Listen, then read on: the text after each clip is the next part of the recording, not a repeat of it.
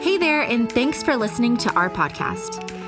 Our mission at Hope is to invite everyone to find Jesus and help them move toward the center of God's purpose for their life. Here's this weekend's message. Well, welcome to all of our campuses, all of you watching online, all of us here. You're looking good today. You're welcome. He is risen. I love it. I love it. And and uh, you know, you just know, look around. You made it in here, even with the traffic coming in, even with parking. You still made it. And those of you in overflow, uh, man, uh, I'm so glad you stayed with us, and, and, glad you're you're in there. I mean, everybody watches the screen. I mean, we got people in the front row watching the screens, so it doesn't matter. Um, nobody cares about me. It's all good. so glad that you're here. Welcome to Hope. But, but more than hope, fellowship, welcome to the risen hope. Because he's the reason why anything that we do or you do, or he's the reason we have breath. And so his resurrection today is what we celebrate. And I'm so glad that you came to celebrate with us.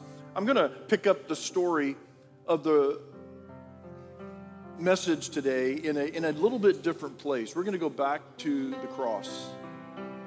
And I want to pick it up in Luke chapter 23 and read this particular part of the scene at the cross. Two others, both criminals, were led out to be executed with him. When they came to a place called the skull, they nailed him to the cross. And the criminals were also crucified, one on his right, one on his left. Jesus said, Father, forgive them, for they don't know what they are doing. And the soldiers gambled for his clothes by throwing dice. The crowd watched, and the leaders scoffed. He saved others, they said. Let him save himself if he is really God's Messiah, the chosen one. The soldiers mocked him, too, by offering him a drink of sour wine. They called out to him, If you are the king of the Jews, save yourself sign was fastened uh, above him with these words This is the King of the Jews. One of the criminals hanging beside him scoffed. So you're the Messiah, are you? Prove it by saving yourself and us too while you're at it. But the other criminal protested, Don't you fear God even when you have been sentenced to die? We deserve to die for our crimes but this man hasn't done anything wrong. Then he said, Jesus, remember me when you come into your kingdom. And Jesus replied, I assure you today, you will be with me in paradise. This is a scene of many scenes, many characters that are around the cross. You've got religious leaders scoffing, you've got soldiers scoffing, you've got followers of Jesus, including his mother, kneeling, watching her son die. And then you've got these two criminals. They're Jewish, and both of them know the law. In fact, the way that the second thief or criminal on the cross spoke, Remember me when you come into your kingdom, it, it, it kind of proves to me that he had heard Jesus speak.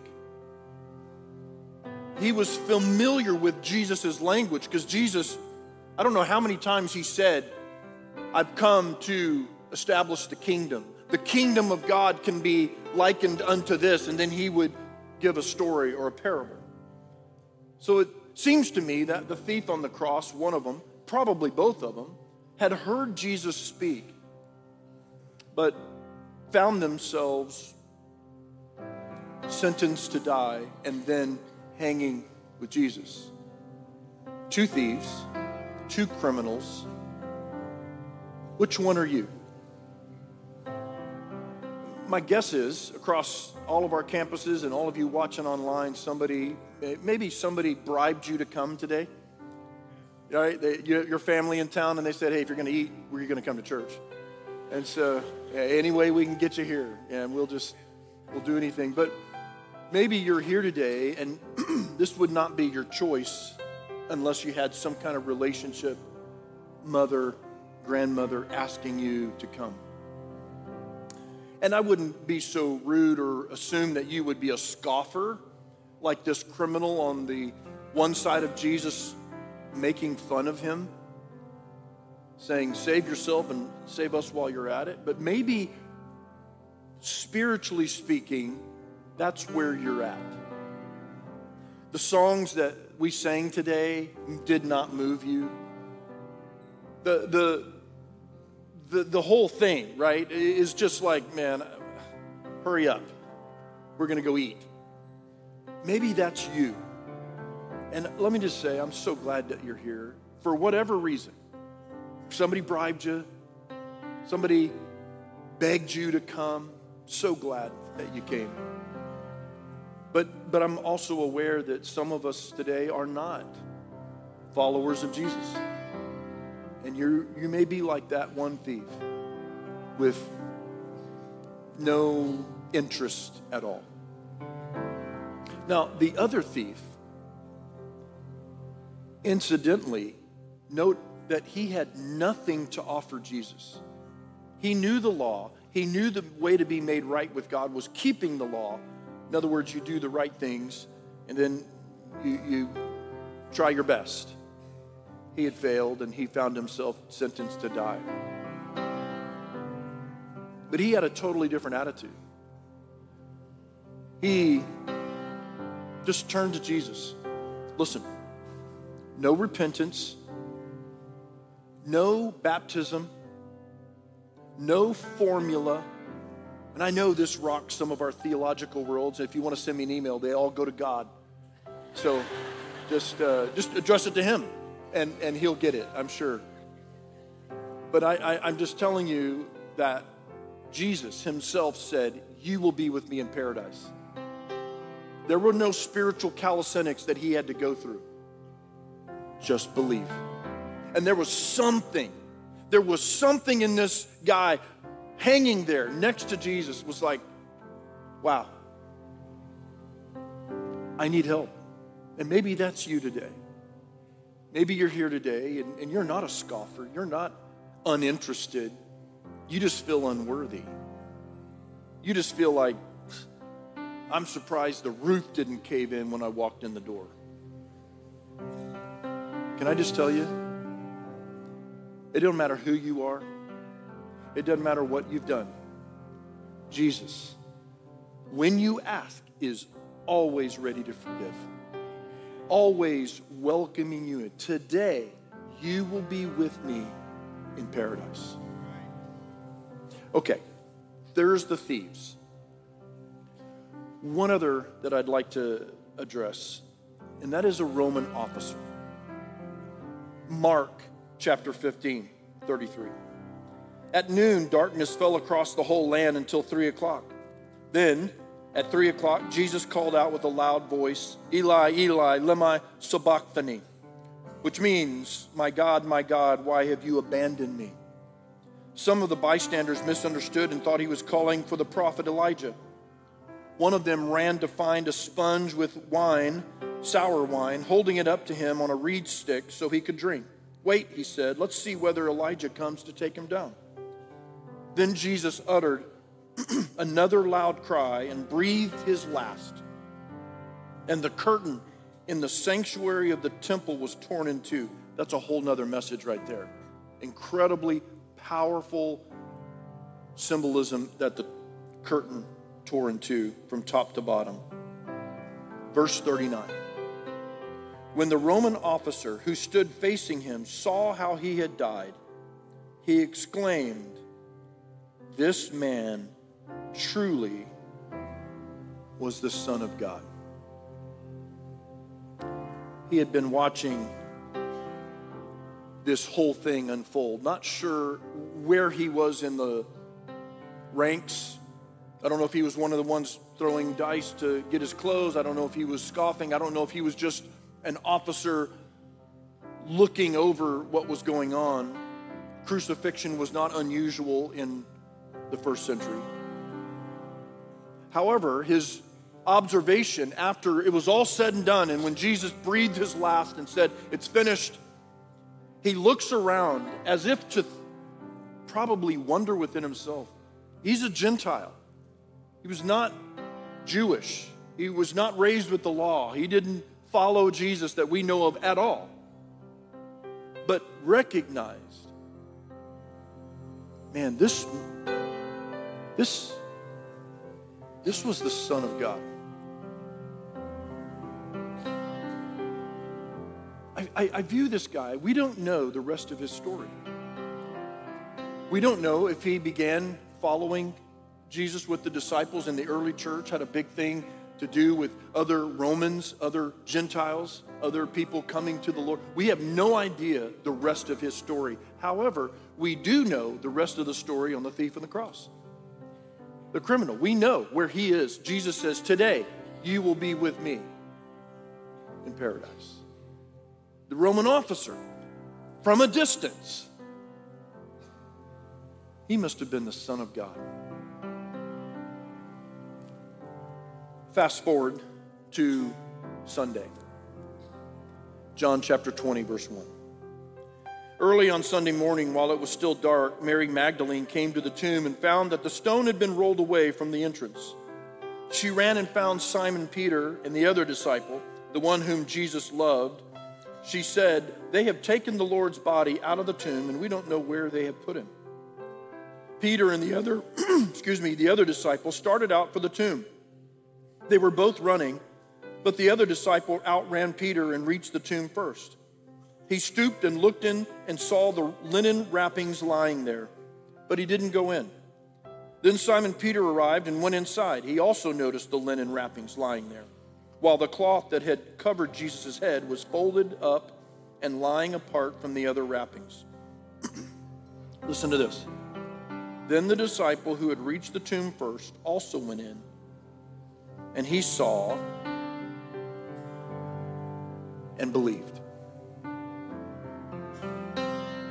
A common theme in these three stories criminal on the cross on one side, believed. The Roman officer believed.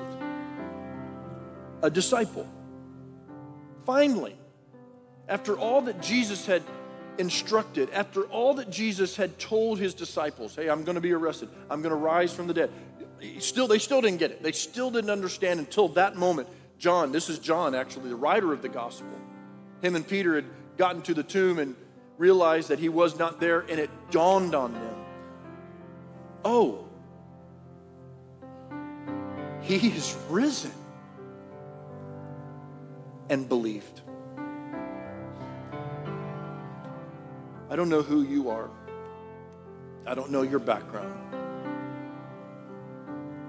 But I know that Jesus, no matter who you are and no matter your background, has so much love for you that he would put himself in a position to be falsely accused, beaten, within literally an inch of his life and then nailed to a cross because he loves you and he loves me. He died for our sin. If you don't know the theolo- theological ramifications of the cross, the only reason he died is so that he could pay the penalty for sin from the garden, from the Genesis 3 story. He paid the penalty for sin once and for all for you, our sins, past, present, and future. If you believe, you will be assured that you will be with him in paradise. And that's the good news of the gospel. Where were you guys yesterday? Yesterday, Saturday service were quiet. I love it. All you listen, I know, I know that we want everybody to, to, to do certain things after they come to Christ, but let me just say that there is nothing that you and I can offer God to be made right with Him. There is nothing that you have, good or bad. There's, no, there's nothing you've done that is far, and you know, too far for Him, and there's nothing you've done too good that you don't need Him. We're all the thief, the criminal on the cross. I just wonder which one are you? We're all the Roman officer, but I wonder have, have you written the rest of your story by believing? That's the only thing I don't like about that one story is we just don't know what happened to him.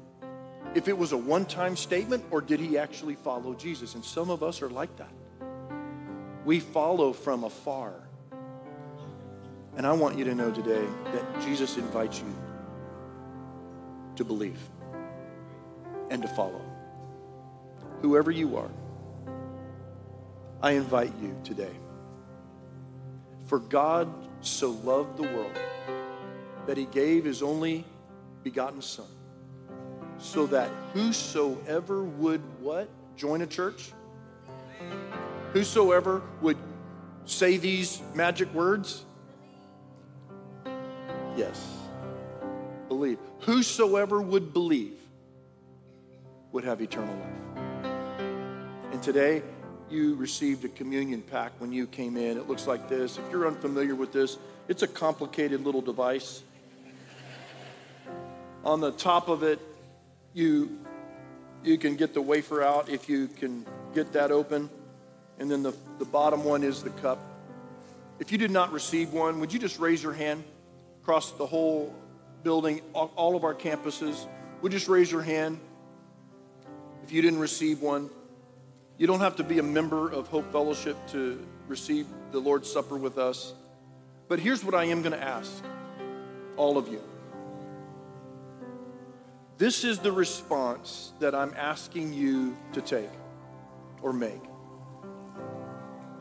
That if you're the criminal on the cross who is uninterested or has been, you're only here because somebody made you, you're only here because somebody really, really begged you to come but there's something in your heart. There's something knocking on that door saying, there's something to this.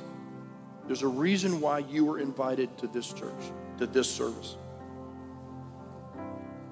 Maybe you're the criminal on the other side, unworthy, nothing to offer, which is all of us really. But yet, you would ask, Jesus, remember me when you enter your kingdom. Maybe you're like the Roman officer and you've followed from a distance and you, your story is yet to be written. You can write the rest of your story today. You can be assured today that you will be with him in paradise, that you will have eternal life. All you got to do is believe. So, as we eat the bread, this bread represents the body of our Lord and Savior. He gave his body on the cross. This cup represents his blood. He shed his blood for our sin. And when we eat the bread and the cup, it is a it really is a sign of belief. We believe in what you've come to do. We believe that you forgive us of our sins. So if you're here today and you've never believed, you've never confessed that, when you eat the bread and drink the cup, that's your response to the Lord, saying, Remember me when you come to your kingdom. Remember me for eternal life. That's it. You're in. You don't have to join the club, no, no signature required. You're in. So let's eat the bread across all of our campuses and online together, saying we believe.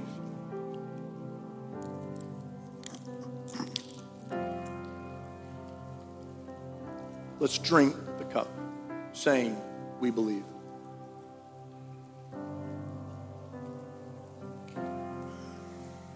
Thank you, Lord. You have risen, you have risen indeed. And you did not die for nothing. It was not a fantasy or a fairy tale or some great story that really was just made up. You died for our sin. You paid the price for all sin so that we here today, upon our belief, not because we're good, not because we're righteous, not because we join something, not because we agree with everything I say or the church says, but we believe. And today we establish that by taking the bread and the cup. We, like the criminal who asked for mercy, who said, Lord, remember me when you enter your kingdom. Today, we ask you to remember us. And Lord, we're reminded as John and Peter stood there in that tomb and finally dawned on them this is what he was